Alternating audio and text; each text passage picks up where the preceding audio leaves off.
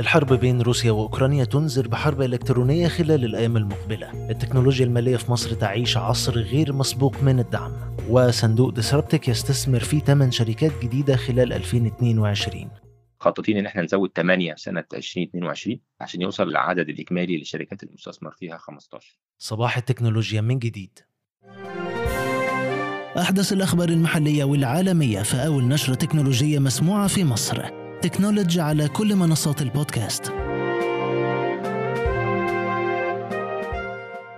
تكنولوجي بودكاست برعاية هيئة تنمية صناعة تكنولوجيا المعلومات ITIDA ومنصة أنغامي.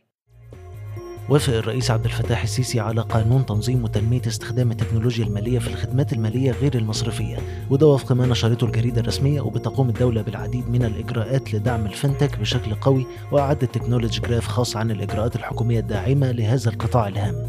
واستمرارا للحديث عن التكنولوجيا المالية، أصدرت فنتك إيجيبت التابعة للبنك المركزي أول تقرير عن السوق في مصر، اللي كشف أن مصر حققت نمو متسارع خلال السنوات الماضية في مجال التكنولوجيا المالية، حيث شهد حجم الاستثمارات قفزة كبيرة على مدار ال5 سنين الماضية، ليرتفع من $1 مليون فقط بعد 3 صفقات لا غير في عام 2017 وصولا إلى أكثر من $159 مليون بعدد 32 صفقة خلال 2021.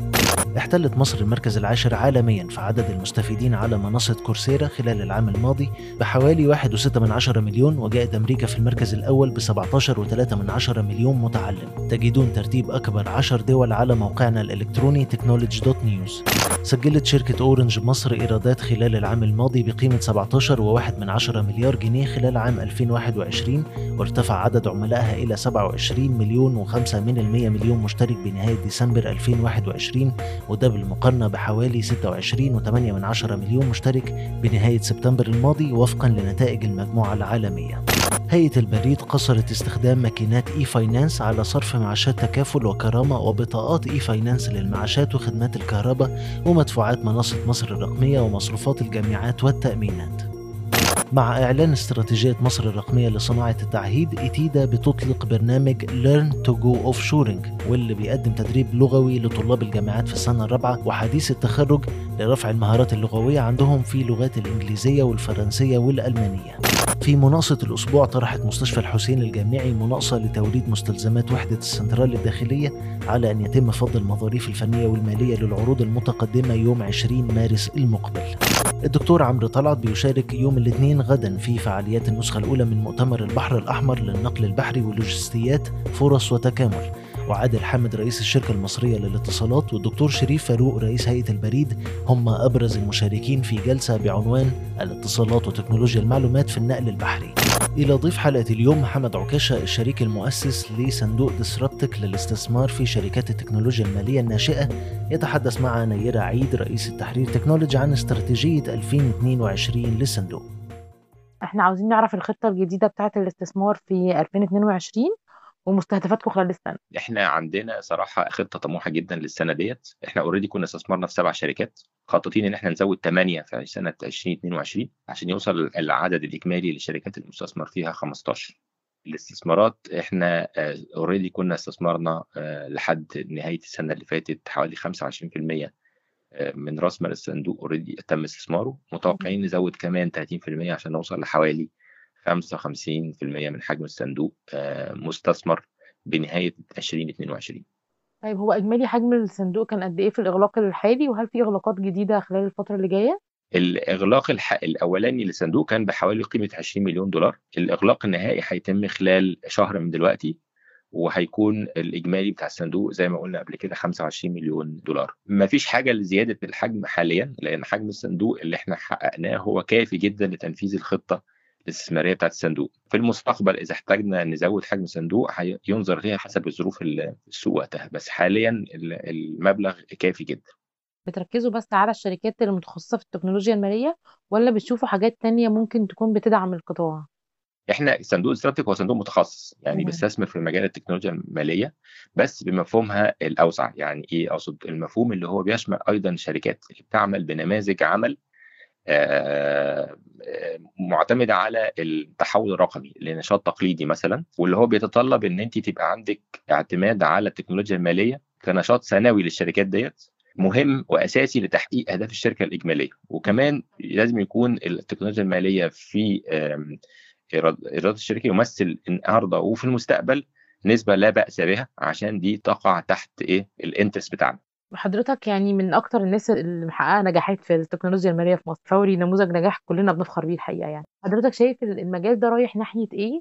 وهل هنشوف معدلات نمو تانية فيه خلال الفترة اللي جاية، خاصة مع إجراءات البنك المركزي ومركز التكنولوجيا المالية اللي هم أعلنوا عنه أصلا؟ فشايف الاتجاه رايح ناحية إيه في مصر في الموضوع ده؟ أنا شايف إن مصر في مرحلة عصر ذهبي للتكنولوجيا المالية، ده هيفضل يستمر للثلاث أربع سنين كمان جايين. هنشوف كتير من الشركات الجديدة اللي بتنشأ أو الاستثمارات اللي بتضخ في هذا القطاع، وده سببه واضح جدا إن الحكومة متبنية جدا مبدأ التحول الرقمي، والبنك المركزي متبني موضوع الشمول المالي بشكل كبير، وكمان طلع كتير من القواعد التنظيمية لحاجات كتير. هل عندكم أي خطط لإكزيت خلال السنة اللي إحنا فيها دي من الشركات اللي أنتوا أوريدي استثمرتوا فيها؟ بص، احنا الصندوق الاستثمارات والعمل حتى قيمه الاصول اللي هو بيملكها وصلت لحوالي 5 أضعاف ما تم استثماره، ودي حاجه مبشره جدا نظرا لان حداثه عمر هذه الاستثمارات، يعني احنا بنتكلم في اقل من سنه ونص. بالنسبه لنا طبعا في عمر الصناديق، عمر الصندوق عامه بيبقى اجمالي 10 سنين، فبالتالي من السابق لاوانه ان ندور على تخارج، لسه قدامنا شويه. لكن اذا جالنا فرص للتخارج من شركات بعائد مرضي لصالح المستثمرين بتوعنا طبعا هنبص عليه. هل متوقع؟ احتمالاته موجودة، لأن السنة دي هيبقى فيه كتير من الاستحواذات تخارجات عامة في السوق المصري سواء في البورصة أو في الشركات المغلقة. إلى الحرب المحتملة بين روسيا وأوكرانيا واللي بتنذر بنشوب حرب إلكترونية على نطاق واسع، ففي الوقت اللي بتحشد فيه روسيا قواتها تعرضت وزارة الدفاع الأوكرانية و2 من البنوك الحكومية لهجمات سيبرانية، بينما يتوقع خبراء إن هذه الهجمات قد تشمل تعطيل الاتصالات والبنية التحتية الحيوية بهدف إحداث ارتباك في أوكرانيا. وإلى شركة علم السعودية للتكنولوجيا والأمن السيبراني اللي بدأت في تداول أسهمها بالبورصة السعودية بسعر سهم 128 ريال كسعر اسمي للسهم، وحققت في أول أيام التداول ارتفاع بنسبة 30%. في السعودية أيضا صندوق الاستثمارات العامة السعودي يقود تحالف من الشركات للاستحواذ على 80% من البنية التحتية الخاصة بأبراج شركة زين في السعودية بقيمة تصل إلى 807 مليون دولار.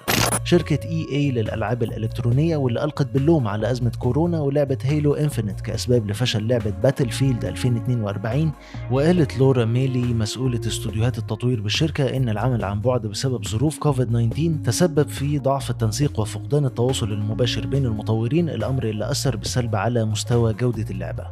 كناليس بتؤكد أن مبيعات الهواتف الذكية القابلة للطي هتوصل ل 30 مليون جهاز خلال عام 2024، وسامسونج تسجل مبيعات 8.9 مليون في 2021 من هذه الهواتف. أوضحت شركة الأبحاث العالمية أن السوق ده بيشهد نمو بنسبة 148% سنويا مقابل 7% للهواتف العادية. وختاما تجدون عرض كامل لهاتف سامسونج جالاكسي S22 ألترا على موقعنا، واللي وصفته كتير من المواقع العالمية بأنه الأفضل في الهواتف العاملة بنظام تشغيل أندرويد على الإطلاق. تكنولوجي بودكاست برعاية هيئة تنمية صناعة تكنولوجيا المعلومات ITIDA ومنصة أنغامي. أخبار أكتر على technology.news.